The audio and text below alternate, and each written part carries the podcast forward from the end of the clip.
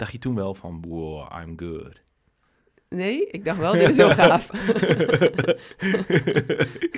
ja? ik was gewoon heel erg verbaasd, want ik weet nog wel dat uh, de speaker... Dus dat, dat, is, dat duurt allemaal lang en dat duurt, je kan pas eigenlijk verwerken als dat ook afgerond is. Waarom mag de een dan wel en de ander dan niet? Mhm. Ja, dat zijn wel lastige dingen. Ja. Er is je echt iets ontnomen voor je gevoel. Mhm. Maar ja, dat hoort erbij. En eh, ja, ik kwam als tweede en ze hadden echt zoiets eh, bij die organisatie, ook een Nederlandse organisatie. Maar wie ben jij dan en waar kom jij vandaan? Ja. Ja. En wat zei je toen? Ik ben Corien Jansen uit Nijenveen. Ja. Rising Star. Nou ja, nee, dat laatste zei ik nog niet. Ik was zelf ook een beetje ondersteboven. Want bij die dames die gezegd hadden van... nou, kijk maar of je finish, die waren natuurlijk nog eh, een half uurtje onderweg. Zo. Dus eh, ja. Heel knap. Ja, en of dat knap is. Ze is ontzettend goed. Ze kreeg een ongeval en dat had een enorme impact op haar leven. Een ongeval in het verkeer was de start van het einde van haar carrière in de wereld van het paardrijden. Ze verloor haar grote liefde, het paardrijden. Ze moest afscheid nemen, niet alleen van de paardensport, maar ook van haar paard. Een hele grote klap en je hoort het ook terug in deze podcast, waarin je letterlijk de tranen hoort. Maar het was ook de opstart van een nieuw avontuur, een nieuwe carrière.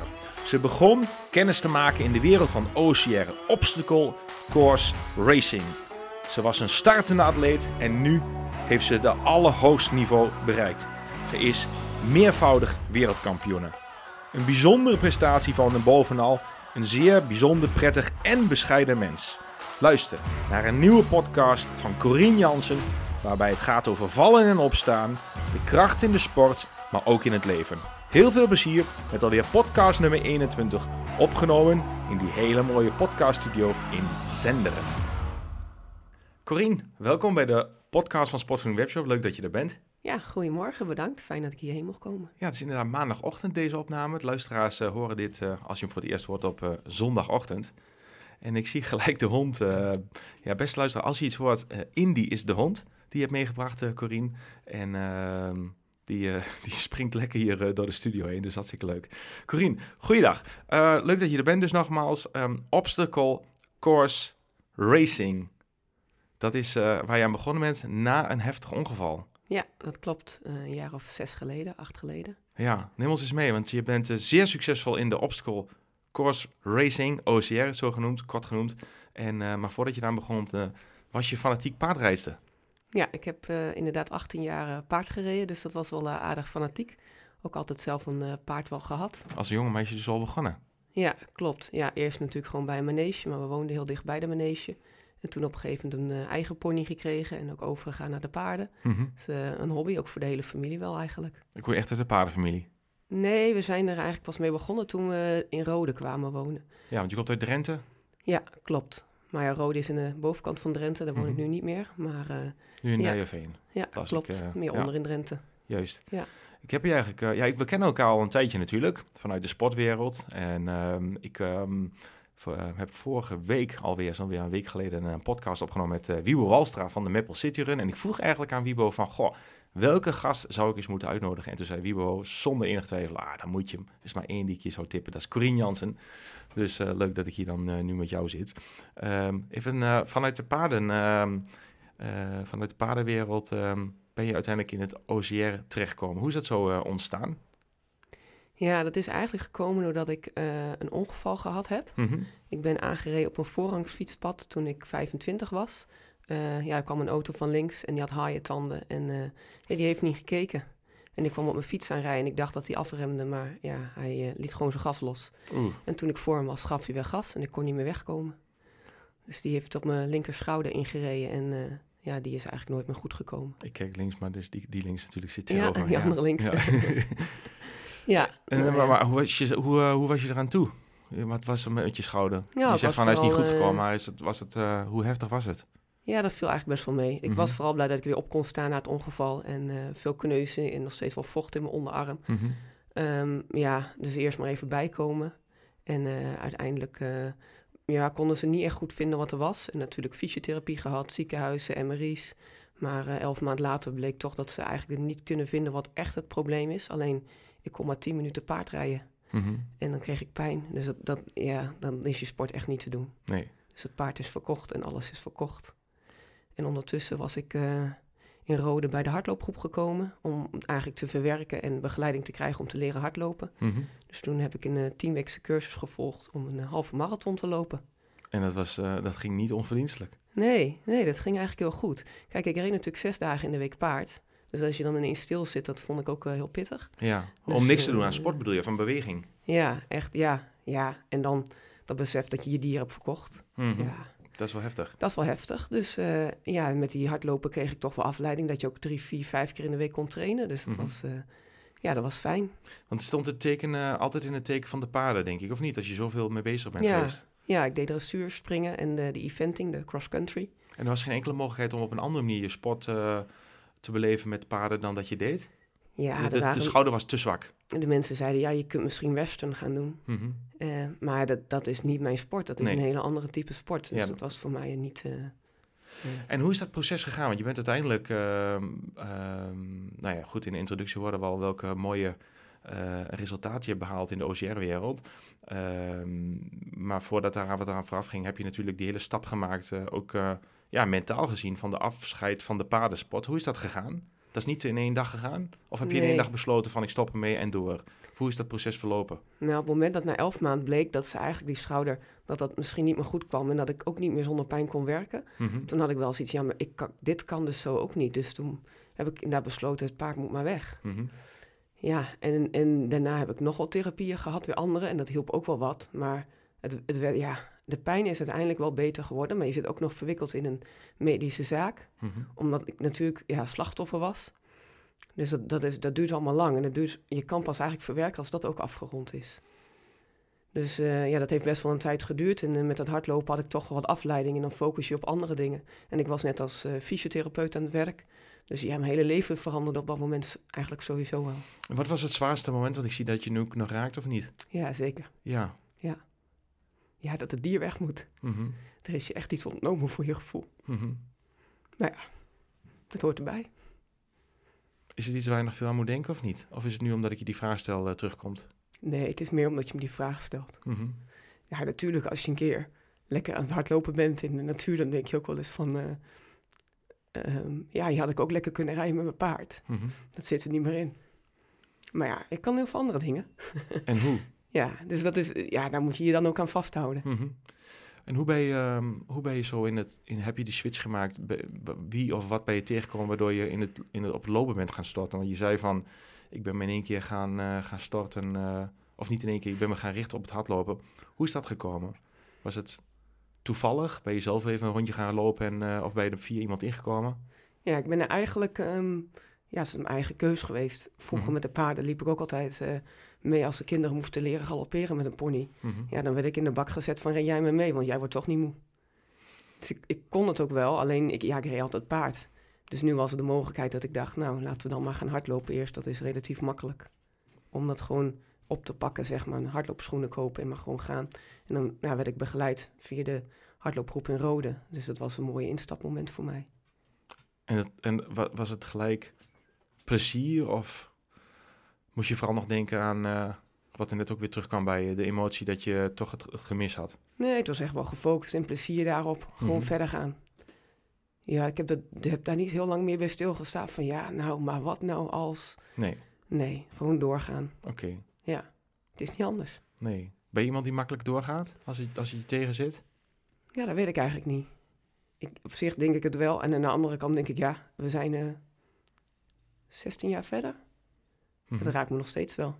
Ja, merk ik. Dat is ook niet zo raar, toch? Uh, dit zijn iets minder verder, 12, 12 13 jaar. Ja, Nou ja, het geeft aan dat je hoe- hoeveel liefde je voor hebt gehad. ja, Hebt. ja maar dat is, ook, ja, ook wel logisch. Al mijn vrienden van Ja. vroeger heb Mhm. ik daar. Zijn er vrienden die nog steeds in de paardenwereld zitten?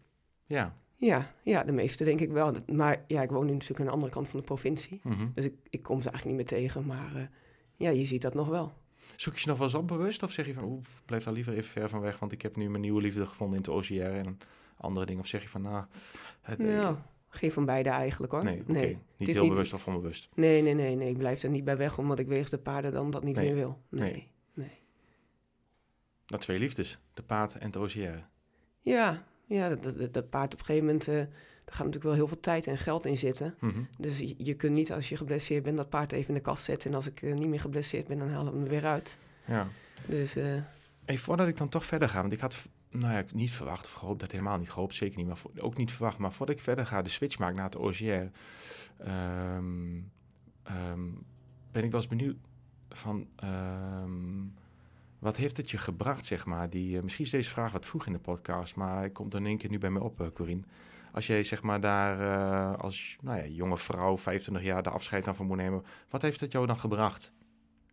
dat je daar afscheid van moet nemen. eh, ehm, dat je moest dat, je wilde het niet. Maar je moest er afscheid van nemen eh, en je moest de switch maken. En je zegt van, ik ga door. Maar is het ook iets wat je gebracht heeft? jawel. Ja, je, je merkt toch wel dat als iets niet wil Mhm. of niet meer kan, dat je je dan ook wel weer kunt storten op iets anders. En er zijn echt wel heel veel mooie dingen in het leven. Dus je hoeft niet dan te zeggen, nou hier houdt het op en ik ga eh, zitten mokken bij het raam of in een stoel of iets. Nee, Je kunt dan ook kijken wat nog wel, wel kan en welke mogelijkheden je nog wel hebt. mooi. Dat is een mooie switch dan naar, eh, naar dat lopen. Ik, eh, Ja. ik heb een, een mini-documentaire gekeken van je. Ik kom er straks nog wel even op terug. Want het is echt een aanrader voor mensen om te kijken. Het staat op YouTube. Ik denk als je gewoon jouw naam intoetst. Corine Jansen, C-O-R-I-E-N. Dus niet Corine, maar Corine Jansen. Ehm, dan ehm, kom je bij die eh, mini-documentaire op YouTube. En daar zag ik onder andere dat je eh, voor het eerst deelnam aan de Strongman Race in Nijverdal-Hellendoorn. Ehm, tegenwoordig heet het de Human Race. Trouwens, de, de, de organisatie daarvan, Bas Wispels, ook in de podcast gehad. In al een eerdere podcast. Jij nam deel aan die eh, Strongman Run. En finish als number one. Ja, Dus je, je, je, je nam er aan deel en je hebt die gewoon gewonnen. Dat is wel, eh, ja, het is wel bijzonder. Ja, ik was 28 en toen kon ik via mijn werk daar eh, aan meedoen. 28 jaar, ja. 28 jaar, ja. en je en bent toen- nu, eh, voor de luisteraar, je bent nu 37. 37. En ja. ik kon toen eh, daaraan meedoen, maar toen was het nog niet echt voor mijn gevoel een wedstrijdvak. Dus ik startte gewoon Mhm. helemaal eh, achterin. En, eh, ja, ik heb mensen geholpen en ik heb gewoon voor de fun meegedaan. En ik weet nog dat ik finishte met een smel. En die heb ik nu wekenlang niet meer van mijn gezicht gehad. Nee, snap was ik. machtig mooi. En ik finishte geloof ik wel top 10, maar ik was geen wedstrijd aan het lopen. Mhm. Dus en het jaar daarna weer op dezelfde manier. En toen ik 30 was, toen was er ineens een soort van, voor mijn gevoel, meer een wedstrijd. Dus toen dacht ik, nou, dan, dan ga ik ook meedoen. Want stel nou dat je weer goed finisht en je mag niet op het podium, omdat je dus niet op de juiste plek gestart bent. Ja, Ja, dat is zonde. En toen ben ik er echt voor, voor gegaan. ja, en toen werd je nummer 1. Het werd nummer 1, ja, dat was heel gaaf. Ja, Ja. dat is wel... eh, nou, ik zie nu eh, eh, een hele dikke smile bij jou. Dus Ja. dan voelt dat ook weer. Zoals je net het pijn en verdriet voelde Ja. van het afscheid van het paard... en de, eh, en, en de tranen over je wang liep. En zie ik nu de grote smile. eh, Ja. Nu je dat gevoel weer hebt van die eh, strongman. Dus hoe snel kan het gaan met de emoties? ja. Verschillende emoties. Smaakte dat naar meer? ja Want natuurlijk. je was nog maar net begonnen. Je was eigenlijk nog maar net begonnen in de hardloopwereld. En toen was je al zo goed. Wat, wat, wat, wat deed er met jou? Werd er naar je gekeken? Ging je zelf toen je terugreed naar, eh, naar Drenthe, eh, naar Nijeveen... ging je nadenken van wow, ik ben eigenlijk best wel goed? Of eh, dacht je dat niet? Of wat, wat gebeurt er als jij... ik bedoel... Ja, die, die beleving daar. Je werd ook zo mooi aangekondigd en echt binnengehaald. mhm. Als je dat overkomt, dan, dat, nou ja, dat is echt fantastisch. Dat, Ja. dat, dat is zo mooi. En Ja. hoe rij je dan terug? Ja, nee, dan rij je wel terug van, goh, misschien moet ik hier dan toch wat meer mee. ja, ja, ja. ja, En dat, dat ben ik ook gaan doen. ja ik, dat, misschien het- dat is, eh, is het ook gaan... Die misschien is omzet naar een yes. Dit is omgezet naar een yes. En ik eh, heb gekeken welke trainingsmogelijkheden ik heb. Omdat ik niet... eh, ja, dat, dat, die hindernis heb ik niet in mijn achtertuin staan. Mhm. En toen wou ik dat gaan doen, alleen toen kreeg ik een, een hernia. Dus toen kon ik nog wel een beetje hardlopen, maar ik kon niet meer zitten. En ja, dat was een paar maanden pijn lijden. Maar kreeg je de hernia van de sport? Nee hoor, Ah, oké. nee, Oké. nee, Nee. toeval, Ja, oké. pech. En, ehm, en toen heb je die, eh, die Strongman Run gewonnen. Toen dacht je, nou, ik ga maar serieus trainen. Of is er iemand in je omgeving geweest die je daarop op heeft getipt? Of, of kwam dat bij jezelf verder op? Of... Nee, ja, daar ben, ik, daar ben ik natuurlijk zelf naar gaan kijken naar die sport. Ja, ik vond het ook wel heel gaaf en ik merkte dat ik hier super blij van werd. Dus toen eh, in het eh, eind van de winter, toen kon ik echt weer meer trainen. Mhm. En toen ben ik in een survival training begonnen. Maar daar heb ik ook maar een maandje gedaan. En toen eh, zag ik dat er een, eh, een serie eh, was, een Europese competitie in Nederland, België en Duitsland. Toen dacht ik, nou ja, om te trainen voor het EK en het WK, laten we daar dan maar heen gaan. En eigenlijk was dat mijn volgende stap. Maar toen ik daar kwam in Duitsland, mijn eerste wedstrijd, met wel veel Nederlanders, ja, toen was ik daar echt een onbekende. Mhm. En toen zei ze ook tegen mij, als je nog nooit deze wedstrijd gelopen hebt, nou, zorg dan eerst maar eens een keer dat je überhaupt finisht. Ja, nou ja, dat lukte. Ja, en, hoe- en hoe finish je daar? Ik finishte als, eh, als tweede. Dus eh, ja, het was echt fantastisch. Ik was ook ver- verbaasd en de mensen daar waren verbaasd. Eh, Sabine Spreen was eerste, nou, een hele goede atlete. En eh, ja, ik kwam als tweede en ze hadden echt zoiets bij die organisatie, ook een Nederlandse organisatie. Maar wie ben jij dan en waar kom jij vandaan? Ja, Ja, en wat zei je toen? Ik ben Corien Jansen uit Nijenveen, Ja, Rising Star. nou ja, nee, dat laatste zei ik nog niet. Ik was zelf ook een beetje ondersteboven. Want daar die dames die gezegd hadden van, nou kijk maar of je finish, die waren natuurlijk nog eh, een half uurtje onderweg. Zo, Dus eh, ja, heel knap. ja, ja, was super Wat doet het met jou als je dan zo, eh, als iemand zegt van nou, probeer maar eens te finishen en dat jij dan gewoon tweede wordt, terwijl die andere dames die ook gewoon heel goed zijn, dan nog even een tijd onderweg zijn en jij dan al over bent al een half uur ervoor of eh, met alle oefeningen die je dan ook hebt gedaan onderweg. Ja, nou ja, dan denk ik van, eh, eh, we zien het wel, we kijken het wel, we zien wel hoe het gaat. Het is Mhm. ook niet erg als ik het nog niet haal. Nee. Ik begin net. Nee, maar toen je daarna, toen je overkwam, toen je zo snel was, bedoel ik Ja. eigenlijk, wat, wat, wat deed het toen? Ja, nou ja, toen dacht ik wel van, nou, hier moet ik mee verder, want er waren nog heel veel dingen die ik niet goed kon. Ja, Dus ik denk, dat kan nog veel meer verbeterd worden. mooi. Ja. Ja, gaaf. Ben je nuchter dus, of niet? Je bent vrij nuchter. ja, dat denk ik wel. Ja, trends hè. ja. En zo goed. Ja, even voor de mensen die um, die obstacle eh, course racing nog niet zo goed kennen.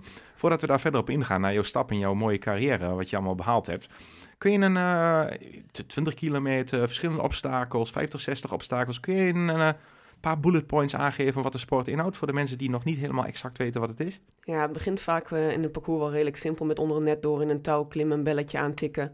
Dus zwaai je van de ene naar de, de andere ring. Maar ja, je moet ook wel eens met een grindzak lopen. Mhm. Of door een soort modderbad of van een hoge glijbaan af. Het, En- eh, het is heel divers. En hoe lang duurt gemiddeld een wedstrijd als je het uitdrukt in tijd? Een uur of twee. Ja, de mannen die zijn meestal in anderhalf uur. Ja, ja. Is, het af, is de, de, de afstand van de mannen net zo lang? Zijn ze gewoon Ja. simpel sneller of is het een korte? Ja, precies. Ja, maar Ja. de gewichten bijvoorbeeld zijn ook vaak net zo zwaar. Juist, oké, wow, oké. En waar eh, je met zandzakken en andere je eens wat, eh, wat statistieken benoemen waar je mee rent en sleept en gooit en slingert? Ja, die grindzakken zijn vaak eh, 20, 25 eh, kilo, denk ik. En ehm, ja, eh, het is inderdaad vaak een parcours van 20 kilometer. Maar je hebt Mhm. ook wel eens 15 kilometer met meer hindernissen en eh, sloten. En eh, ja, het is heel wisselend. Het kan door eh, heuvelachtig terrein zijn. Het is wel bijna altijd in de natuur. En dat vind ik zelf ook heel plezierig. Ja, En je start vaak als één grote groep.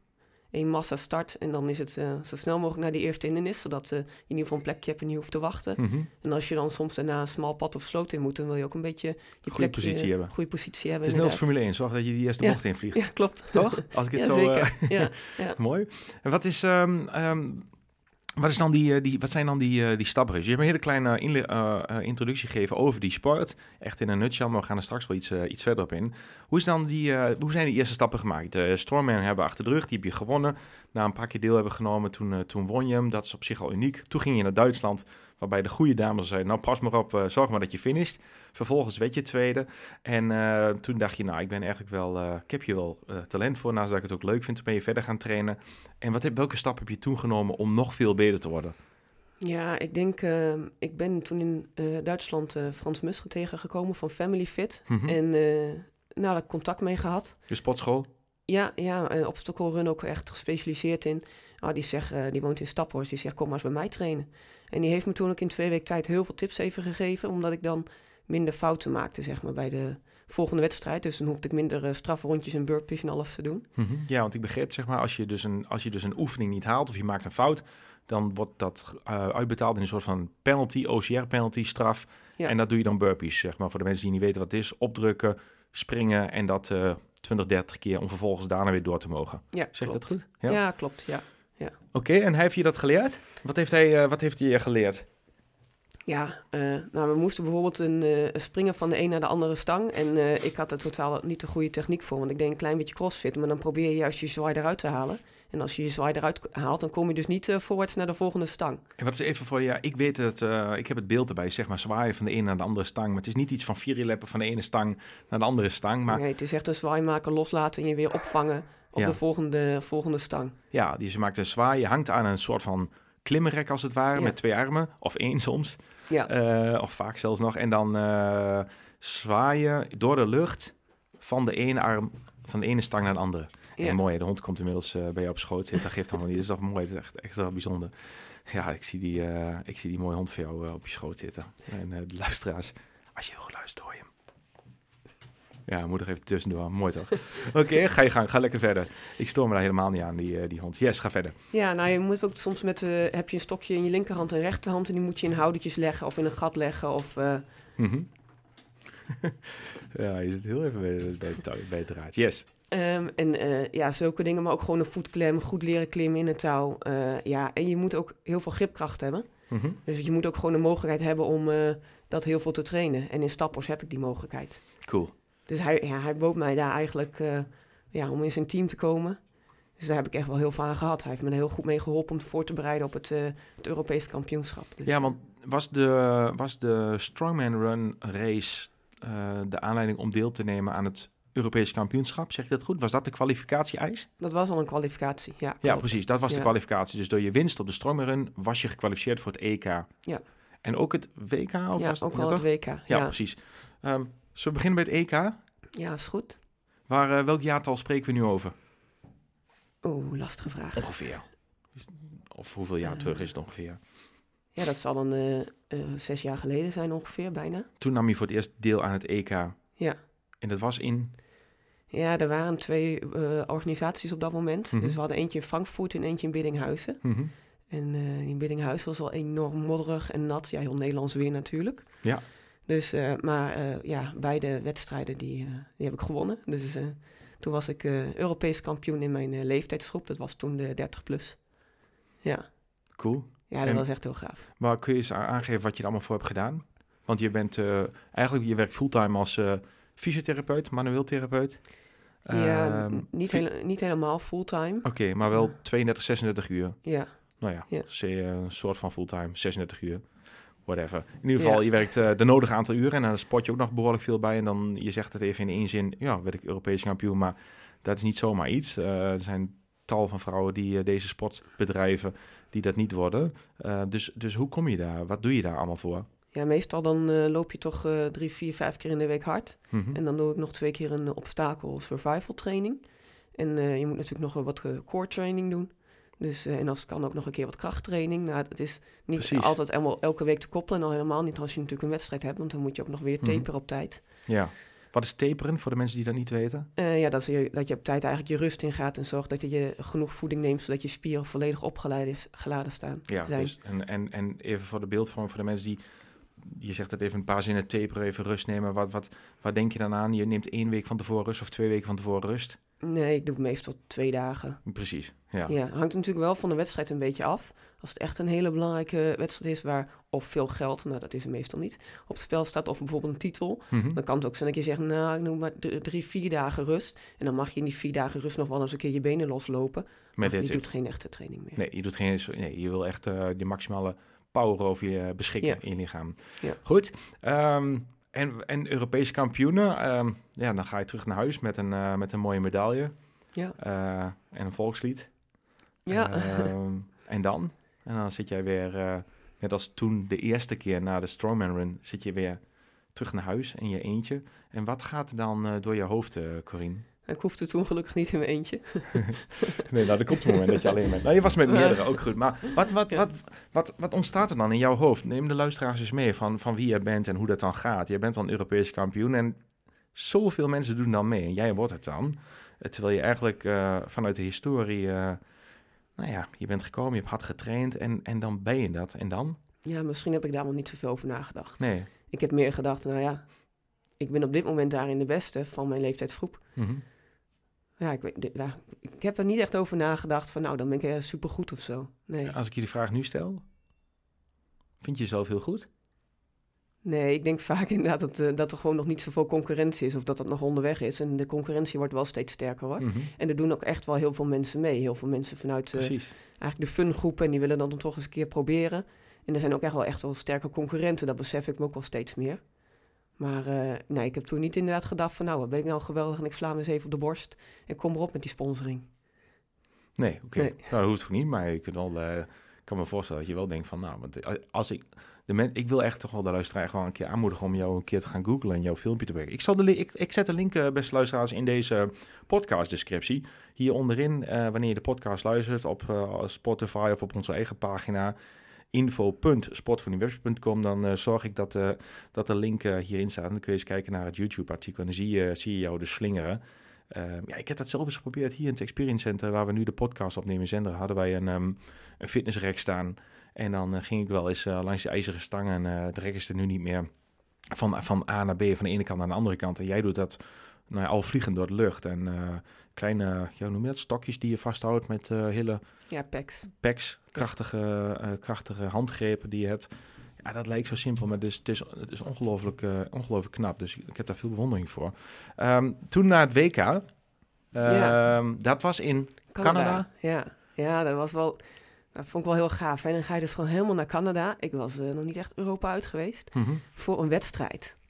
Nou, dat was gewoon. En we deden dat met het team van Family Fit. En uh, dat, toen was het ook nog wel iets meer geregeld voor ons. Dus dat was ook wel uh, uh, ja, heel fijn. Dus je hoeft eigenlijk gewoon, nou ja, alleen maar heen te gaan. We doen het wel met elkaar en je kookt met elkaar. En er is niet zoveel geregeld in mijn sport wat dat betreft. Maar helemaal naar Canada, ja, dat vond ik wel, wel, wel tof. Want wat, ja. wat, ehm, waar zat je in Canada? Ja, ehm, we vlogen volgens mij Ontario, Toronto, mm -hmm. die regio. Eigenlijk, Juist, ja. we waren natuurlijk een paar dagen eerder om even te wennen ook aan de tijd. Mm -hmm. En toen hebben we wel wat rondgereden, maar de, ik denk niet dat dat het mooiste gebied van Canada is. Nee, oké. Okay. En um, hoe ziet zo'n WK uh, OCR in Canada eruit? Hoe is dat? Uh, is dat ook 20 kilometer, 50 obstakels, twee uur race? Of is het, want je sprak in je mini-documentaire over een korte course en een lange course. Kun je daar iets, iets over vertellen? Ja, ik begin meestal op de vrijdag bijvoorbeeld met de korte afstand. Dat is meestal een afstand van 3, 4 of 4, ja, 3, 4 kilometer. Mm -hmm. zijn dus ook minder hindernissen, is allemaal wat dichter op elkaar. Mm -hmm. En daarna heb je een, uh, de standaard afstand is de dag daarna, dat is meestal rond de 15 kilometer. Maar het zijn vaak wel technische hindernissen en soms ook wat meer hoogtemeters. Dus ben je alsnog die tijd wel bezig. En uh, de derde dag is een teamrace. Dan heb je drie uh, onderdelen met drie personen. De ene doet het uh, technische gedeelte, een doet het hardloopgedeelte en een doet het krachtgedeelte. En dan heb je nog een samen een gedeelte. Ah, oké. Okay. Dus de derde dag doe je echt met z'n drieën? Ja, dat kan. Daar kun je je voor inschrijven. En dat heb ik ook wel gedaan. En dat is ja, wel leuk. Dat is echt wel een teamrace. En wat, wat is dan het onderdeel waar jij dan de beste in bent? Meestal word ik op de kracht gezet. Maar ik heb ook wel een damesteam gehad... dat ik de dag van tevoren of een paar uur van tevoren hoorde... dat ik het... Um, volgens mij het technische gedeelte moest doen. Mm -hmm. Ik kan natuurlijk alles wel. Het hangt een beetje vanaf met wie je race. Um, ja, wie ja, de rest van je teamgenoot is natuurlijk. Ja, waar die het beste in zijn. Ja, precies. Dus uh, helder. Is, en, en is zo'n korte course, uh, is, dat echt een, is dat echt voor jouw gevoel een sprint? Nee. Dat niet? Nee, want je bent alsnog wel een kwartier, twintig minuten, half uur bezig. Dus dat ja, ja. is natuurlijk veel te lang. Een sprint is uh, nog geen minuut. Nee, maar ik bedoel, is, is voelt 15 tot 30 minuten in de obstacle course racing aan als een sprint? Of, nee. of ervaar je het niet zo? Nee, nee, nee zo ervaar ik het niet. Nou, ik ervaar wel dat ik denk, ik moet mezelf meer pushen. Ja. En ik heb niet het idee dat ik een hele snelle beweger ben. Nee, oké. Okay. Ik ben meer een Duracell. Dus voor mij is dat niet echt uh, de meest uh, handige afstand. Nee, de lange course ligt je beter. Ja. ja. En toen uh, in Canada, um, hoe, hoe, hoe ging het daar dan? Hoe, ja, um... het was daar ook enorm modderig en regen en glad op die berg. En op een gegeven moment gingen mensen... Dat is wel Nederlandse omstandigheden. Ja, nou, het, is, het, is, was, ja, het was een enorme ervaring. Mensen gingen op een gegeven moment op van die zakken die je eigenlijk op je nek moet leggen, gingen ze zitten de bult af. Zo, zo, zo glad was het daar. Ah. Dus dat was wel... Uh... En mag dat ook of niet? Ja, tuurlijk. Als je ze maar van oh. A naar B brengt. Oh, ja, als je Toch? Van A, ja hoor, ja. Meteen dolle boel. Maar um, ja, ik vond het ook wel heel spannend. Hele andere hindernissen ook. Mm -hmm. uh, dan hier aan deze kant natuurlijk in Europa. Dus wel een beetje gelijk, maar ook wel echt Waar zit er een verandering in? Waar zit dan verschil in bedoel ik? Ja, andere type hindernissen een beetje. Wij hadden heel veel met draaisystemen en dat hadden ze op dat moment daar nog niet. En draaisystemen zijn zeg maar ijzeren wielen. wielen ja. En waar je een, een uh, voor de luisteraar, waar je een, uh, waar je een vastpakt, dan draait het wiel zich. Als je hem in het midden van het wiel vastpakt en die wielen staan, um, nou ja, uh, net als een stuur van de auto rechtop als het ware. Je pakt in het midden van het stuur vast, dan zakt, het, zakt hij naar beneden waar je vastpakt. Ja. En vervolgens sling je door naar het volgende wiel. Ja. Juist. Maar een hindernis die hun bijvoorbeeld hebben, dat noemen ze de lagaaf. Dan heb je een soort stokken, die zitten onder in het midden eh, vast. En dan moet je, die stok die kan naar links en naar rechts eh, eigenlijk. En dan moet je in die stok gaan hangen aan de rechterkant. En dan moet je zo'n sweep geven dat je naar links komt en Mhm. overpakken om in die andere stok te gaan hangen. Ja, dat was, dat was heel lastig. Daar kwamen echt heel veel gleden daaruit. Want het is hout en dat is glad en dat is nat en dat is modderig. Mhm. Ja, dat, dat hadden wij aan deze kant weer niet. Nee, oké. Deze kant van de wereld bedoel je? Ja, aan deze kant, ja. En is, het, is, is OCR ten opzichte van ehm, die kant van de wereld en deze kant van de wereld echt ook verschillend op, op onderdelen, op, op oefeningen? Je ziet daar echt een verschil in, of dat Nee, valt wel mee? Dat valt uiteindelijk wel mee. Oké, Ja. Juist. Hey, en hoe train je dat? Even tussendoor, voordat we wat verder gaan naar Canada. Hoe, hoe doe je dat? Zeg maar, zijn er, doe je dat allemaal bij, eh, bij de sportschool waar je net over sprak? Of zijn er ook oefeningen... eh, ik heb me, kan me voorstellen dat je van die handgreepjes hebt. Dat je ehm, van die knijpertjes hebt waar je, eh, nou, die sommige mensen in de auto hebben liggen of thuis. Dat je je, je handkracht gaat trainen. Hoe, hoe, Ja, dat vind ik, als je niet de mogelijkheid hebt die ik heb, die luxe dat er gewoon een sportschool is die al die hindernissen heeft en die eventueel hindernissen maakt. Op het moment dat blijkt dat die komen die je lastig vindt, dan zou ik zulke knijpertjes, ballen of een eh, optrekstang gebruiken in huis. Mhm. Maar ik kan twee keer in de week gewoon eh, volledig op hindernissen Precies. Dus train je functioneel op de sportschool. En dat is Ja. that's it. Ja. Ja. Ehm, Canada, even weer eh, terug naar Canada. was even een zijstapje voor, voor de trainingsvraag. Hoe ging dat? Ehm, Ja, ging die- uiteindelijk heel goed. Ja, het was, ehm, het was wel mijn eerste keer. Dus ik maakte ook nog wel ergens een foutje. En ik ben ergens door een kramp in mijn kuiten uitgegleden, waardoor ik het podium net miste. Maar toen werd ik eh, vijfde. Dus eh, toen had ik wel zoiets van, er zat gewoon echt meer in. Ik had gewoon op het WK een podium kunnen halen. Mhm. Die hier, ja, we gaan nog een keer naar een WK. Dat wil ik gewoon eh, ja, verbeteren. Maar je was vijfde bij de elite, toch? Nee, ik was- nee dat, dat was de eerste keer was, Oh ja, ik, eh, was ik in mijn leeftijdsgroep nog. Dat was later. Ja, ja. Ja. daar komen Ja. we dan straks nog op. Ja. Ehm, maar je, en en ehm, ga, ga, verder. Ja. Ja, nou ja, dus dat was hetgeen waar ik voor wou trainen. Want het jaar daarna was het in Engeland. Mhm. En toen wou ik een soort van revanche halen. Toen dacht ik van, nou, nu ga ik niet weer uit de net glijden... waardoor ik het podium net mis. Nu, nu wil ik gewoon... eh, ik wil gewoon op het podium. En Ja, dat is gelukt. in Engeland. In Engeland, ja. Eerst de korte afstand, Dat was in 2018. 2018. Werd je wereldkampioen Ja. In Engeland. Ja, in mijn leeftijdsgroep op de korte en op de, de standaard eh, afstand. Dacht je toen wel van, wow, I'm good. Nee, ik dacht wel, dit is heel gaaf. ja? ik was gewoon heel erg verbaasd. Want ik weet nog wel dat eh, de speaker, die ken ik ondertussen een beetje, die daar stond. En die, eh, die zei ook de, nou, de tweede keer dat ik finishte van, eh ben je nu weer wereldkampioen? Ik zei, nou, ik geloof het wel. En ik wist het onderweg al, want eh, dan in de leeftijdsgroepen starten alle groepen na elkaar. En ik had een Nederlandse man ingehaald en die zei, ik ben nog door geen enkele vrouw ingehaald. Dus je ligt echt eh, ja, vooraan. Nou ja, dus toen eh, ja, had ik een kwartier voorsprong. Cool, cool. Ja, dat was heel ja, gaaf. cool. Waar zit jouw... eh, want je hebt, je hebt een combinatie van rennen natuurlijk en eh, oefeningen. En je loopt niet heel veel eh, langer dan drie... Iets, nou ja, zeg maar iets meer dan drie uur over de marathon. Ehm, dus ehm, jouw loopsnelheid is ook al eh, behoorlijk goed ontwikkeld. Ehm, maar ook jouw oefeningen. Waar zit dan zeg maar jouw kracht? Is het dan jouw lopen of de oefening? Of is het echt bij jou wel gemiddeld, zeg maar, de, de combinatie dat je zowel en hele goede oefeningen hebt, die snel en goed uitgevoerd zijn, als ook snel onderdeel?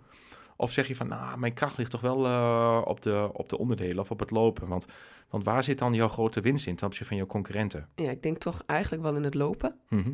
Ehm, maar daarentegen word ik ook nog steeds wel uitgelopen op de, nou, in de elite afstand soms. Mhm. Dus, ehm, maar ik denk dat, ja, hindernissen, dat, dat kan ik voldoende. Want je moet die hindernissen soms ook halen om verder te kunnen komen. Ja. Moet, je ze, moet je ze altijd halen? Ja, dit zijn dus nu twee eh, combinaties. Bij de ene moet je hem halen, anders mag je niet verder. En bij Mhm. de ander kun je nu een bandje inleveren. Maar dan heb je maar drie bandjes en mag je maar maximaal twee fouten maken. Ja, wat is nou even voor de luisteraar, wat is een bandje? Een bandje is een, eh, een polsbandje eh, Mhm. die omkrijgt drie stuks. En als je een foutje maakt, dan, eh, Wordt er een afgeknipt? nou, dan komt er een met de knipper en dan is er een af. En dan moet je een ente strafronde doen. Mhm. Maar je mag maar twee fouten hebben. Dus dat is, Je moet één bandje overhouden Ja. aan de finish. ja, en dat is best wel, wel pittig hoor. Als die hindernissen glad zijn, je hoeft er maar een keer uit te glijden omdat een ander een natte hand had of iets. Ja, je, je, hebt, je kunt niet zeggen, ja, ik wil over. Dat mag niet. Nee, dus Eén kans. helder. En is er wel eens een keer voor, iets voorbij gekomen dat je, nou ja, onvoorzien een bandje miste? Ik eh, was er wel onvoorzien bijna eentje kwijt. Oké. Ja, ja, dat vind ik dan ook wel pittig als je in een wedstrijd bent. En dat was bij een kwalificatiewedstrijd. En toen eh, ja, werd ik eh, bij mijn weten onder de hindernis doorgestuurd. Ik mocht doorgaan. Dus, het, dus ik stap van de balk af en ik ren er onderdoor, want ik wist niet precies wat ik moest doen. En vervolgens word ik teruggestuurd, want ik moest wel de hindernis doen waar ik onderdoor liep. Ehm, want dat was een, een vast parcours, zeg maar. Mhm. Dus dan hoef je niet altijd alles te doen. Toen heb ik die hindernis gedaan en vervolgens moest ik alsnog terugkomen om mijn bandje te knippen. Ja, toen was ik niet zo happy. Was je niet blij? Toen was ik niet blij. Toen, dat vond ik niet helemaal fair. nee, nee, nee. Nee. Oké. Hey, als je teruggaat eh, van... hoe ben je nou eigenlijk naar, naar Engeland toe gegaan? Boot, eh, vliegtuig, eh, We zijn met de tunnel. Een tunnel. Ik kan ook nog in inderdaad. Ja, Ja. met auto. Ja. Auto. En hoe ben je thuis, eh, hoe ben je thuis onthaald? Door eh, familie, vrienden of bond of wat Ja, dan ook? Of eh, dus, anderen? of, ja, dat gebeurt niet zoveel. nee. Nee, Ehm, dat is jammer. En, eh, wat, en, en wat vind je daarvan? Nou, ik- het is niet helemaal eerlijk om te zeggen, het gebeurt niet. Maar meestal kom ik inderdaad alleen thuis. En dan gebeurt het nog wel eens dat daarna nog eens een bloemetje gebracht wordt. Of een- soms een- de krant komt. Of, maar voor de rest, eh, nou ja, denk ik altijd, ja, ik doe het toch ook voor mezelf. Ja, het is wel leuk dat je Ja. de erkenning hebt. Ja, We hebben echt gave gasten in de podcast. Ehm, vind ik zelf althans. Ik vind het echt een voorrecht om met hele mooie gasten te mogen spreken. Dus eh, nou, wij vinden die erken. Het is niet alleen dat Wibo jouw naam noemde, want ik vroeg dus inderdaad aan Wibo in de vorige week van, goh, wie zou jij in de podcast? eh, en toen zei hij, nou, zonder enige twijfel. Ik zei het net ook al, zojuist ook al, Corine. Ehm, ja, dat is ook een stukje erkenning natuurlijk. Eh, ik vind het ook mooi dat je hier bij ons in de podcast eh, eh, plaatsneemt en daar tijd van neemt. Dus eh, en dat is ook hartstikke leuk. En ik wil ook heel graag meer mensen dat, dat ze de sport leren kennen. mhm. Want het is niet alleen leuk om het als wedstrijdsport te doen. Het is ook leuk om met een hele groep te doen. En om daarvoor te gaan trainen en fit te worden. en wat is daar zo leuk aan dan? Ja, die beleving. Ja, ik kan wel zeggen, het is toch wel eens leuk om weer eens in de modder te gaan en jezelf vies te mogen maken. Maar Mhm. dat idee heb ik zelf ook niet hoor. Mensen denken altijd dat ik het leuk vind om in de modder te gaan. Maar dat is helemaal niet waar. Ik hou helemaal niet zo van modder. Maar het, toch is het met elkaar wel leuk en de, de ervaring om de hindernissen te nemen en eh, ja, elkaar te helpen. En erachter te komen dat je misschien wel meer kunt dan dat je zelf denkt. En wie, wie, heb- heb jij meer mensen geholpen of hebben andere mensen jou vooral geholpen? Nou, ja. Dat je zegt van het is leuk dat je, me, eh, dat je elkaar gaat helpen. Is het dan dat jij het leuk vindt om anderen te helpen of vind je het leuk om zelf geholpen te worden? Nou, ik zit nu in een situatie dat ik een enkele keer wel eens een vriendin meeneem. Of om te helpen of om het te, te laten zien. En dan zijn het wel mensen al die wel echt wel die sport ook wel kunnen. Maar dan bijvoorbeeld uit de survival in de wereld komen. En dan eh, wil ik ze wel die OCR's mee aan de hand nemen. Zo van, nou, we gaan samen lopen. Maar dan is het wel plezier dat ze dat al een beetje kunnen. Mhm. Dus ik vind het wel leuk om eh, eh, mensen te helpen. Maar ik kom nu niet meer zo vaak in de situatie dat ik met mensen heen ga die het echt nog niet kunnen. Nee. Nee. nee. Maar kun je überhaupt nog helpen? Want als jij over het parcours vliegt en weg ben je. Nee, dan moet je je gewoon aanpassen. Dat hoeft niet, hè? Hoeven niet altijd gas erop. Nee, oké. Nee, precies. Nee, maar als de fun, als je, als je, dan moet je echt schakelen en zeggen van, Ja. nou, ik ga het even, ik ga echt, ik doe het nu omdat ik andere mensen help. Maar als Ja. jij dat, als jij gewoon zelf eh, je eigen tempo, dan eh, je ben je niet hoofd. Chop, chop, chop en weg ben je. Nou ja, er zijn al mensen die me bij kunnen houden. Maar Ja, oké, maar er zijn er niet veel. Nee. Nee, en die mensen zijn ook al heel goed, want anders Ja. kunnen ze je niet bijhouden. Dus echt, als je een beginneling bent, dan ehm, heb je andere mensen al geïnspireerd, Corine, eh, die, die naar jou kijken en denken, wauw, zo, eh, zoals ik jou zie vliegen door die, door die apparaten daar door de lucht heen. Dat zou ik ook wel heel graag willen. Er zijn andere mensen die naar jou kijken en die denken, poeh, zij inspireert mij. Ja, dat weet ik natuurlijk niet. Ik weet niet hoe vaak ze op me afkomen. Ik heb wel, wel eens iemand gehad die dan samen op de foto wil. Maar dat gebeurt bij onze sport niet zoveel. Dus, eh, en misschien op de, in de sport... Ja, ik vind het dan ook wel leuk. Ik train in een gewone groep. Ik heb niet een speciaal talentengroep of een speciale elitegroep. of eh, dat het speciaal op mij aangepast wordt. En ik vind het dan juist ook wel leuk om mensen die misschien nog wat minder ervaren zijn... gewoon mee te gaan. En dan vertel ik meestal niet wat ik kan en wat mijn achtergrond is. Ik vind het dan juist wel leuk als ze daar later achter komen. Ja, maar ik kan me voorstellen dat als mensen op de sportschool zijn die eh, jou zien trainen, dat ze denken van wow, tenminste, het inspireert heel veel mensen. Zoals bijvoorbeeld heel veel jeugdige m, eh, luisteraars eh, op Instagram of TikTok of waar dan ook actief zijn op social media. Vaak kijken naar andere voorbeeldfuncties. Dat kunnen sporters zijn, dat kan iemand zijn die op een bepaalde manier iets, nou, iets uitvoert. Dat je daardoor geïnspireerd raakt. Eh, ik kan ook wel eens iemand eh, nou ja, een, een sporter bekijken waarvan ik denk van wauw, wat, wat inspirerend. Zo kan ik me ook goed voorstellen als jij op de sportschool traint, dat mensen naar jou kijken en denken van wauw, wat inspirerend, wat is zij ongelooflijk krachtige atleten. Dat is iets, eh, dat zou ik ook wel graag willen. Nee, is dat niet iets wat je voelt om je heen? Misschien zeggen mensen het niet. Ik kan me voorstellen dat mensen dat niet tegen je zeggen, maar ik kan me wel voorstellen dat mensen naar je kijken en denken van wow, wat gaaf wat je doet. Dat, Tenminste, ik heb dat wel bij jou als ik, jou, als ik jouw video's zie en als ik jou eh, over, het, over de parcours zie gaan, dan denk ik wel van, eh poeh. Ik denk dat de jongere mensen dat niet echt zullen zeggen. En degene die het dan wel zeggen, ja, maar dat kan ik toch niet meer. Super Mhm. knap dat jij dat kan en hoe je dat doet, maar eh, nou, respect, maar niet voor mij weggelegd. Nee, oké. Terwijl ze echt misschien denken, nou, dat zou ik ook wel willen. Ja, ja, misschien ook wel. Of Ja. ze zeggen van ja, was die sporter nou maar 30 jaar geleden? Ja, ja, ja, precies. Ja, ja, ja. Ja, Ja. Excuses. Ik kan altijd nog. Ik ben nooit oud hoor. Dat ben je wel gebleken van eh, hoe, snel jij, eh, hoe snel je goed bent geworden. Ehm, wat was nou het mooiste moment uit je hele uh, OCR-carrière? Ik denk dat ik het antwoord weet, maar ik heb geen idee. Maar wat was het? eh, of ik heb geen idee. Ik denk dat ik het weet, maar nou, of zijn ik heb het gevoel. denk ik wel een paar. Ik was natuurlijk toen wel verbaasd toen ik de dubbelslag had eh, bij het WK in mijn leeftijdsgroep. Mhm. En dat jaar daarna toen eh, ja, was ik inderdaad vijfde bij de elite dames. En dat, dat was op dat moment niet het onderste uit de kan. Want ik heb een beetje het kaas van mijn brood laten eten eh, tijdens de wedstrijd. En waar was dat eh, bij de elite dames? Ja, was in Engeland. Was ook in Engeland? Ja, ja, ja, juist. Ja, het was twee jaar in Engeland achter elkaar. ja, Eerst werd je, pakte je de dubbelslag ja, op de korte en op de lange afstand. Weet je dubbelvoudig wereldkampioen. En dan het jaar daarna werd je bij de elite dames. Ja. Werd je vijfde in het grote, zwaarste veld. Terwijl Ja. je eigenlijk wel nog een tandje hoger had gekund, zei je. ja, Want waar ik- het hem in? Ehm, ik heb eigenlijk eh, een beetje, redelijk aan het begin van de race, moesten we een redelijk smal pad met allemaal water in, een soort, soort stroompje. Mhm. En toen liep ik achter iemand die me eigenlijk te langzaam liep. Maar ik denk, ja, als ik er nou voor ga, dan donder ik straks en dan lig ik iedereen in de weg. En achteraf, ja, die andere dames haalden ons wel in en die vielen dus. En wij moesten elke keer op hun wachten. Dus dat ik dacht, ja, ik ben gewoon weer ja, te bescheiden. Waardoor ik dus nu vervolgens bij een stel touwen sta te wachten, omdat die dames gewoon niet in de touwen kunnen klimmen. Terwijl ik dat heel makkelijk kan. Mhm. Ja, dat, dan, dat is wel zuur, want je verliest daar gewoon eh, kostbare tijd. Dus ik wel dacht, ja, de volgende keer als ik er ben, dan eh, zou ik bijna zeggen ook ellebogenwerk. Aan de kant, ik wil er langs. Ja. En ben je door je sport, ben je, eh, ehm, heb je meer, ehm, ja, ehm, wat, wat heeft, heeft de sport jou meer, minder bescheiden gemaakt of krachtiger? Of misschien iets meer dat je, hup, ik moet naar voren? Nou, ik doe dat nu bij de... Want je bent heel erg nuchter en je denkt, nou, of, of Ja, nou, nu bij een wedstrijd, bij de start ga ik vaak wel voor een goede startpositie. Mhm. Dan denk ik, dan lopen ze maar om me heen. Als ik niet snel genoeg ga, prima. ja, ja. En ik wil niemand in de weg lopen, maar ik ga nu niet meer bescheiden achterin staan. Want eh, dat kost me te veel tijd. En je bent wel bescheiden achterin begonnen. Ja, ja ik weet nog wel, eh, ik weet niet of jij bij de eerste strongman run was. Ik was Ja. er bij de tweede variant. Ik was volgens mij ook bij de eerste of tweede, maar dat komt wij waren, waren daar partner van. Maar volgens mij waren we inderdaad bij de eerste. En volgens mij bij de tweede variant waren er ongeveer 8000 mensen die tegelijk Mhm. een startschot ge- kregen. Mhm. En allemaal een trechter in moesten voor ze het bos in konden. Klopt, nou, ik was één stond, grote eh, en wachten. ik stond eh, ongeveer achteraan bij die 8000. Dus ja, ik was niet dat ik dacht, laat ik eens even voorin beginnen. Mhm. Nee, dus dat, ik ben achterin gestart. En ja, dan ben je, dan ben je gone.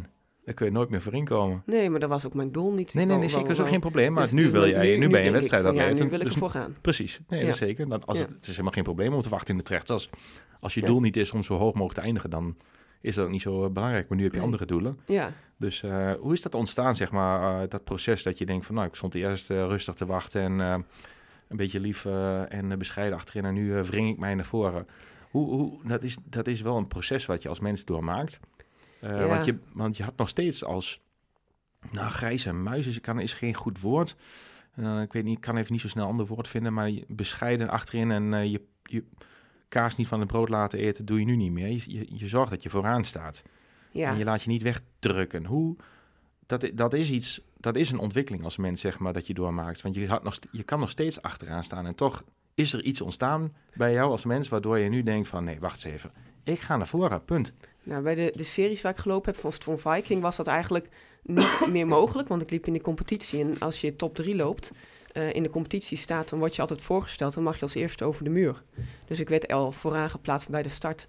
Dus ik kon natuurlijk ook niet meer eh, achteraan. En daarnaast vond ik het ook wel een, een beetje bijzonder. En je wordt daar ook altijd enorm binnengehaald. Dus het, ja, ja, dat een beetje raar dan Mhm. als je dan achterin gaat starten. Want ik werd al vooraan geplaatst. Ja, dus eigenlijk door je prestaties ben je langzaamaan naar voren uh, Ja. opge, opge, uh, opgekrikt naar voren, zeg maar als het ware. Ja. Juist. Ja, nou ja, je merkt het ook wel op een gegeven moment dat steeds meer mensen jou herkennen, terwijl je hun misschien iets minder herkent. Mhm. Dus uh, ja, dan groei je daar wel een beetje in mee. Wat is nou het mooiste wat, je, wat de sport jou gebracht heeft? Ja, ik denk toch wel weer een nieuw hobby in het leven. Hè? Mhm. Eh, misschien ook wel gezondheid. Ja, je bent toch, eh, probeert een beetje gezond te leven. En eh, ja, veel plezier. En wat is gezondheid voor jou? Wat betekent voor jou gezondheid? Ehm, ja, dat hoeft misschien niet per se te liggen in een eh, prestatie, maar wel dat je gewoon lekker vrij kunt bewegen. En eh, Mhm. ja, ik vind het wel lekker als je nu zegt, eh, oh, je, je auto staat 20 kilometer verder op rennen maar heen. Dat ik zeg, joh, prima, ga ik hem halen. Cool. Ja, dat is best stoer, toch? Dat lukt niet iedereen. Nee, nou, dat, is wel, dat is wel lekker. Ja, dat zouden ook sommige mensen wel willen, die het helaas niet meer kunnen om verschillende omstandigheden. Maar er zijn ook misschien luisteraars die denken van, ja, 20 kilometer, man, man, man. Wat een end. En anderen draaien hun hand er niet voor in voor 20 kilometer lopen. Die denken ook van, ja, dat is helemaal mijn, eh, mijn ding. Ehm, maar toch weet ik ook uit ervaring dat de mensen naar de podcast luisteren die denken van, poeh, ik zou eigenlijk ook wel weer wat meer willen doen. En ik wil van die bank afkomen en ik heb te weinig gedaan. Of in coronatijd, ik moet weer, ik moet weer het gaan doen. En ik hoop doordat ze dat ze dit horen van jou, dat ze zeggen, goh, ik zet de 20 kilometer auto verderop en ik ren er naartoe. En dat ze dan denken, ja jongens, ik zet nu de knop om en ik ga weer wat doen. Dat is ook een beetje de, de, het idee achter de podcast, dat je er A, iets van kan leren en B, dat je zelf ook in een nou ja, motivatiestand zet om iets te gaan doen. En ehm, ja, mooi dat jij daar ook een bijdrage aan levert. Dankjewel. Ah, je kunt met zo'n run ook bijvoorbeeld op een kortere afstand beginnen. Hè? Zeker. Dat hoeft niet direct zo ver. Nee, zeker niet. Ah, ik geloof ook heel erg in de kracht van kleine stappen. Dus eh, gewoon weer Ja. beginnen. Soms als je heel lang iets niet doet, dat je denkt van zie je daar echt tegenop en dan maar gewoon weer beginnen. Hup, Ja, Iedereen die hier nu naar luistert, trek die schoenen aan, pak de fiets of ehm, de zwemkleding of, of wat dan ook. Of ga naar de sportschool, eh, de gym en eh, neem weer een eerste stap. Als, je even, als het weer even tegen zit, gewoon weer die eerste stap maken. ja. Ja, mooi. Ehm, wat was de moeilijkste les die het, eh, eh, die het hele, ja, nou ja, wat het je gebracht heeft? Is er ook iets wat, wat, wat het je gebracht heeft wat je dacht van, "Poh, dat vond ik toch ook wel lastig. Daar ben ik tegenaan gelopen. Dat vond ik wel moeilijk. Ik denk dat ik het lastigste vind, we zijn natuurlijk in een groep. Eh, bij ons is niet eh, een of andere teammanager. Mhm. Eh, de groep is nu enigszins uitgedund, dus je moet vooral veel zelf doen. Soms is dat makkelijk, soms is dat juist lastig. Dat je dan denkt, ja, wat wil ik nou eigenlijk nog? Maar ook eh, soms de harmonie in een groep. Ja, je gaat toch met mensen op pad en die heb je niet uitgekozen als vrienden. Mhm. En eh, gelukkig gaat dat over het algemeen heel goed. Maar ik heb ook wel eens gehad dat dat wat minder goed ging. Heel En begrijpelijk. dan is het best pittig dat je nog denkt... oh, ik moet echt gewoon zorgen dat we het gezellig houden... want ik moet ook nog een heel eind met deze mensen terug. ja. ja, nou ja, goed, jullie zijn natuurlijk allemaal atleten. Je hebt allemaal je eigen doelen en ehm, ja, allemaal gedreven. Dus ik kan me voorstellen dat dat eh, niet altijd even, eh, even makkelijk is. Ja, en iedereen heeft ook zijn eigen manier. Hoe ik Mhm. het doe, hoe mijn normen en waarden zijn... hoeft niet voor een ander te zijn. En die wil ik ook respecteren. Ja, Dat die ook op zijn manier zijn eten mag doen... en zijn, zijn indeling mag doen. En ja, er hoeft ook niet alles aan te passen voor mij. Dat moet je een beetje elkaar vrij in laten. wat is het meest vreemde, zonder een naam te noemen van die persoon, wat is het meest vreemde wat je hebt meegemaakt? Dat je echt Ehm, dacht van, nou, nou, nou, nou, nou zeg. Nou ja, er zijn wel sporters die de voeding wat anders aanpakken. Dus die Mhm. het ook prima vinden om gewoon eh, nou, ja, de broodjes bij de ja, eh, tankstation uit de muur te trekken. En als we dan weer terug van iets kwamen, een bak ijs te pakken. En sommigen doen het daar overigens ontzettend goed op. Ik eh, denk zelf niet, maar Ja, ja, voor de korte termijn kun je, kun je best wel soms wat, wat pruttel eten. Maar voor de lange termijn, voor de gezondheid, is het... nou ja. ja. Ja, maar diegene doet het nog steeds overigens erg goed hoor. Maar dat, Ja, dat is, niet, is niet mani- mijn manier van... eh, Nee, want nee. wat is jouw manier, eh Corine, als het gaat om gezond eten? Of, eh, Geef eens een paar voorbeelden. Wat, wat, hoe eet jij? Kun je eens iets vertellen hoe Ehm, jouw... eh, Ja, ik begin maar vaak gewoon s'morgens met een havermoutje en een stuk fruit. mhm. En in de middag is dat vaak wat yoghurt of kwark. En ja, tussendoor nog wat fruit of brood of, een, of iets anders. En ja, avondeten. En als het kan, eet ik tussen de middag warm. Want dat vind ik zelf plezieriger. En dat, dat is meestal gewoon eh, iets met, met, met rijstpasta of eh groenten. Ja, en eh, er moet ook nog iets van eiwit in zitten, dus iets van vlees. En guilty pleasure, heb je die Corine of niet? Wat is er voor jou dat je denkt, wat is jouw guilty pleasure? Ehm, Is Ja. iets waarvan je denkt, van, oh, dat vind ik zo lekker, dat vind ik echt best wel, oeh, als ik dat heb, mm, lekker. Nou, ik heb dat niet heel erg, behalve dat ik wel eigenlijk elke dag eh, een, een stukje pure chocola neem. Maar is dat dan een guilty pleasure? Nee, als je er ook een klein stukje neemt en voor de rest Dat eet je heel gezond. Dus eh is dikke prima, toch? Mooi. Hey, wat is, ehm, ehm, ik stel die vraag wel vaker bij mensen in de podcast. Ehm, wat is nou voor jou een, echt een beslissend moment geweest in je leven? Wat je leven, eh, ik zeg niet op de kop heeft gezet, ja, het zou ook kunnen, maar wat je leven toch wel heeft veranderd. Ja, dat is natuurlijk dat ongeval geweest. Ja. En eigenlijk dan misschien wel de beslissing om dan het paard maar te verkopen Mhm. en dan te gaan hardlopen. Mhm. Ik denk dat dat wel eh, ja, dat heeft wel echt een verandering veroorzaakt. Wat is het mooiste wat dat je gebracht heeft? Nou, dat je dus toch ziet dat ondanks dus een arm die eigenlijk niet helemaal omhoog meer wil, want ik heb er geen pijn meer aan, eh, dat je dan dus toch nog in eigenlijk een hele fysieke sport wereldkampioen kunt worden. Mhm. Ja. Ja, dat is toch wel bijzonder. ja, dat zegt over zoveel over eh, wat je allemaal in je maag hebt als mens. Ja. Vind je niet ontzettend knap hoe je jezelf verbaasd hebt? Ja, maar dat heb je op dat moment niet door, hè? want eigenlijk, Ja, maar nu je er nu zo over nadenkt. Sorry, maak je zin eens af, maar eigenlijk... ja, eigenlijk is het een beetje zoals het, ehm, toen ik in Duitsland die Nederlanders zeiden van, "Ah, waar kom je dan vandaan? Precies, ja. Toen had ik ook wel zoiets van, ja, ik weet niet, ik doe gewoon mijn ding, ik begin net. Dus dat is, ja, dat, is wel, dat was voor mij ook wel een beetje opmerkzaam. En die sport is natuurlijk ontwikkeld en er zijn natuurlijk nu meer mensen die vanuit eh eh, buitenland ook komen. Meer, veel ook uit Denemarken en uit Spanje. En dat zijn ook echt hele goede atleten. Mhm. Dus dat is natuurlijk wel, eh, wel, wel anders. De hond die even hier binnenloopt in de studio met een eh, bot. Dus dat horen we via klik, klik. En die zit... eh. Ehm, heb je nog een... ehm, heb je, is er iets ehm, buiten de sport om, Corine, in je leven waar, waar je je ontzettend aan kan irriteren of kan opwinden? Waar je denkt van, oh, oh, irritant. Nou, ik ben wel echt een beetje voor de, voor de eerlijkheid. Maar dat komt wel vaak ook in de sport terug. Mhm. Ja, dat heb je misschien buiten de sport ook wel eens. Dat je dan denkt van, nou, dat vind ik nou niet... eh, maar Maar is er iets wat je meer hebt gemaakt waar je zegt van, oh, dat vond ik echt oneerlijk en daar heb ik me echt enorm aan gestoord? Ja, dus tijdens een wedstrijd hebben we een keer gehad dat er een... eh, moet je met zo'n ginstak lopen van 20, 25 kilometer. En, eh, vijf- 25 kilo. Toen, eh, eh, we moesten er wel een kilometer mee lopen. En een, en een bult op. En er was een Spaanse dame, die liep bij me. En die had een soort maatje mee en die liep bij haar. En we, kregen, we moesten allemaal zo'n zak pakken. En eh, nou, de wedstrijd was al een end onderweg. Ik denk al een kilometer of 15, 16. En eh, hij had een zak, die, eh er zat een gaatje in. En eh, rammelde even een heel stuk stenen eruit. Mhm. En toen kreeg zij die halve zak terug. Ja, toen ging ze natuurlijk, zette ze het op hem lopen. Als er, als er een... Ja, dus ik kon maar één ding doen. En denken met die 20, 25 kilo op ik moet er achteraan. Maar dat vond ik natuurlijk helemaal niet fair. Nee. En eh, ja, toen kwamen we weer bij die marshal en toen uh, leverden zij die zak in. Het enige wat hun natuurlijk zeiden was, oh. Dan dacht ik, ja, oh, Je wist dat. dit, dit is toch niet eerlijk? Nee. Dit kan toch zo niet? Maar ja, da- da- daar kunnen ze dan niks ervan aan doen. Mhm. En ja, ja, wat zou je zelf doen als jij die zak zou hebben? Dat is ook altijd de vraag. Dus ik snap het ergens ook wel. Aan de andere kant, ik heb gezien hoe dat eruit gehaald werd. Ja, dat ging niet netjes. Nee. En daar Dus- kan je aan dus- irriteren. Daar kan ik wel aan irriteren. Ja, ja. En wereldwijd, als je kijkt over wereldproblemen, is iets waarvan je denkt van, eh, pff, daar kan ik me aan storen of daar kan ik me over eh, opwinden of daar kan ik me misschien wel ongerust over maken. Of, Ja, er is nu zoveel waar Mhm. je over, ja, ongerust over kan maken. En dat kan van oorlog zijn. Maar dat kan ook naar energiecrisis zijn, naar, naar woningnood in de omgeving. Naar mensen die, niet, eh, ja, die niet alles hebben. En misschien in mijn eigen eh, beroepsgroep ook meer ja, eh, de, de zorg die mensen dan eigenlijk nodig hebben, misschien niet kunnen betalen. Mhm. Want jij, je bent werkzaam als fysiotherapeut, wat maak je daarmee wat je raakt? Ja, dat is dus wel lastig, hè? Mhm. Want, want stel nou als iemand echt die zorg nodig heeft, maar het echt niet kan betalen. Geef je dan die zorg wel? Een ander moet er ook alles voor betalen en heeft er ook zorgverzekering voor betaald. Mhm. Dat is best lastig. En wat doe je dan? Is het wel eens dat je dilemma, in een dilemma zit? Ja, ik zit wel eens in een dilemma. Ja, maar dat is nu dan vooral ook bijvoorbeeld met vluchtelingen. Mhm. Dat wordt ook eh, vaak niet vergoed. En dan, eh, En dan wil je ze wel helpen, bedoel je? Dat is het dilemma. ja, dat is het dilemma. Ja. Ja. Mhm. Maar waarom zou je dan iemand eh, wel helpen en een ander niet helpen die, het ook, die dit ook eigenlijk geen geld voor heeft? Ja. Waarom mag de een dan wel en de ander dan niet? Mhm. Ja, dat zijn wel lastige dingen. Ja.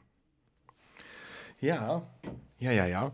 Ehm, is er nog iets waar jij, ehm, waar je graag iets over wil uitweiden? Wat, je nog niet, eh, wat ik jou nog niet gevraagd heb, wat je graag zou, eh, zou willen zeggen? Nou, dat is wel een goede vraag. Oh, dankjewel. Ja, ik zit even na te denken. Ja. Nee, ik denk het niet heel erg. Nou, dan heb ik nog een Nee. persoonlijke vraag. Eh, Persoonlijk in die zin valt, valt mee hoor. Welke persoon is nou het meest belangrijk voor jou in je leven? Ja. Nou, dat, ja, dat, ik heb eigenlijk niet een, één persoon die nu Of het twee of drie? Of, is. eh, Nou ja, je zegt natuurlijk eigenlijk ook altijd die familie. Mijn familie, is ook erg belangrijk. Maar die hebben, eh, ja, met mijn sport zie ik die bijvoorbeeld... Ja, die wonen aan de andere kant van de provincie. mhm. Het is niet dat die eh, alles, ja, sporten afgegaan zijn, alle wedstrijden. En, eh, Want je zit natuurlijk ook op een leeftijd dat je gewoon voor jezelf eigenlijk leeft. Dus eh, ja, daarin is het natuurlijk altijd fijn om een, een, eh, een goede achterband te hebben. Maar dat is niet dat ik die eh, dagelijks spreek. Nee. Nee. nee. En ehm, jouw droom? Wat jouw, heb je nog een droom, Corine, dat je zegt van, oh, als ik nou even mijn ogen sluit of open hou, ehm, en ik denk daar en daar aan, dat is eh, wat ik nog wel heel graag een keer zou willen doen in mijn leven. Dat kan in de sport zijn, dat kan eh, iets over 10 of 20 jaar zijn, dat kan iets, eh, wat is nou iets waar jij wel eens over droomt als je aan het rennen bent met je hond Indy? Ja, nou, dat in de sport, ja, ik zou natuurlijk altijd, ik zou dit jaar bijvoorbeeld graag mijn, mijn titel misschien willen verdedigen, maar dat is in, eh, in California. Dat wordt wel een, eh, een, een, een duur grapje. Mhm. Dus het is even de vraag of ik dat ervoor over heb, want eh, ja, je betaalt eigenlijk alles zelf in de sport. Ja, het is een Ehm, kostbare sport. Het is een kostbare sport, ja. Vliegen, hotels, Ja. van tevoren naartoe gaan, Ja. zodat je op tijd er bent. En Het is, eh, het is ook op, op hoogte. En ehm, eh, ja, je je moet je eigenlijk wel twee, drie weken van tevoren al heen om het te acclimatiseren. En dat maakt het wel extra kostbaar. Dus Mhm. ik ben bang dat dat ja, er misschien niet in zit. En dat vind ik dan natuurlijk wel heel erg jammer. En is dat dan een droom? Ja, ik heb nu al een paar keer laten zien dat ik eh, wereldkampioen kan worden in mijn leeftijdsgroep. Mhm. Dus ergens denk ik ook wel, nou ja, er zijn ook andere mooie dingen. En wat, dan, wat zou dan een andere droom kunnen zijn? Nou, als ik dan meer denk gewoon in mijn privé, dan denk ik wel eens, ik zou wel wat dichter bij de natuur willen wonen. Oh ja, oh, mooi. Ja, het lijkt me gewoon heel mooi. En ik kijk er ook wel eens naar, maar nu is dat nog niet echt eh, mogelijk. Mhm. Maar misschien voor de toekomst, dat je dan eh, even ook vanuit je huis het bos in kan. Of, eh, En waarom wil je Ja. zo dicht bij de natuur wonen? ja, ik vind het gewoon heerlijk om naar buiten te gaan en je rust daar te vinden. Ja. Ik woon nu in een eh, dorp met heel veel weilanden eromheen. Mhm. Dus je loopt of om het ene weiland of om het andere weiland. En dat is ook hartstikke mooi. Maar ik hou wel van wat meer bos en zandpaden. En, Mooi. ja, De Ja. stip op de horizon voor Corine. ja, zeker. En ja. dan hopen dat je, of hopen, hopen, hopen. Dan dromen en, en werken daar naartoe. Ja. Mooi. Ja, en wie weet eh, dat je in de toekomst nog wel meer mensen kan begeleiden naar deze sport toe. Dan zou ik dat natuurlijk ook wel, wel leuk vinden, maar dat is op zich niet echt direct een droom. Nee. Zou je niet, ik, ik zit even na te denken, zou je niet iets, eh, iets heel actiefs zeg maar ehm, op school of voor richting kinderen kunnen doen of zo? Waar jij, ehm, ja, ik, ik vind je wel heel erg inspirerend voor wat je kan doen eh, voor, ehm, ja, voor een nieuwe generatie. Er zijn er heel veel jonge kinderen die heel veel zitten. Eh, je hoort in de media, je ziet ook, ik denk dat kan jou niet eh, ehm, ontgaan zijn, zeker niet als fysiotherapeuten en als eh, boegbeeld van de sport. Dat je ziet dat heel veel kinderen problemen hebben met hun mobiliteit dat jij daar een, een mooie rol in kan spelen. Bijvoorbeeld op scholen of in clinics of zo. Is dat niet iets wat jou Ja. heel erg ligt? Nou, het is op zich wel natuurlijk ontzettend leuk en, en, en uitdagend. Eh, maar ja, ik ben dus mede-eigenaar van een fysiopraktijk en manueeltherapie. En dat doe ik dus ook zelf. Mhm. En ehm, daar ben ik natuurlijk ook eigenlijk hartstikke druk bij. En daar help ik ook heel veel mensen mee. Precies. Dus ik, ja, Ja. de dagen hebben 24 uur. Ik moet natuurlijk ondertussen ook nog eh, best wel veel trainen. Ja. Dus eh, ja, op het ogenblik heb ik daar eigenlijk de ruimte gewoon niet voor. Nee. Maar het zou me op zich wel leuk lijken hoor. Als je eh, ja, echt niet meer ander werk zou hoeven te doen. Dan dat je dan denkt, nou wil je dan, ja, dat zou ik dat wel willen doen. Ja, dat lijkt me echt wel iets voor jou. Maar nu zie ik de, de ruimte daar niet. En ik ben op zich ook sportdocent. Mhm. Dat heb ik ook nog gedaan in de achtergrond. Dus dat matcht ook wel. Alleen, eh, ja, het is nu gewoon best wel een beetje druk. Ja, nee, maar dat is, eh, snap ik ook. Want je zit natuurlijk vol in, jouw, eh, in je werk en in je sport. Dus dat is ook niet de juiste timing.